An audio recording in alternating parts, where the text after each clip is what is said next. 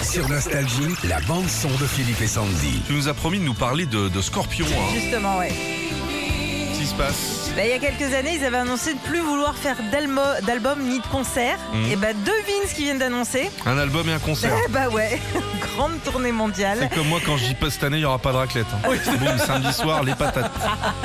Bon, comme euh, beaucoup d'artistes, euh, ils ont profité des périodes de confinement pour écrire, pour enregistrer un album et euh, qui s'appellera Peacemaker et qui sortira. Parce que, ouais, parce qu'ils ont fait des analyses médicales. Voilà. Bon, un petit, petit 62 ans. Voilà, ça tape un peu dans le cœur. Un petit jeu de mots avec euh, la paix. Ah, Peace Maker, faiseur de Peacemaker, paix. Voilà, Ouais. exactement. Il sortira Comme ce- Régis. cet album en février prochain.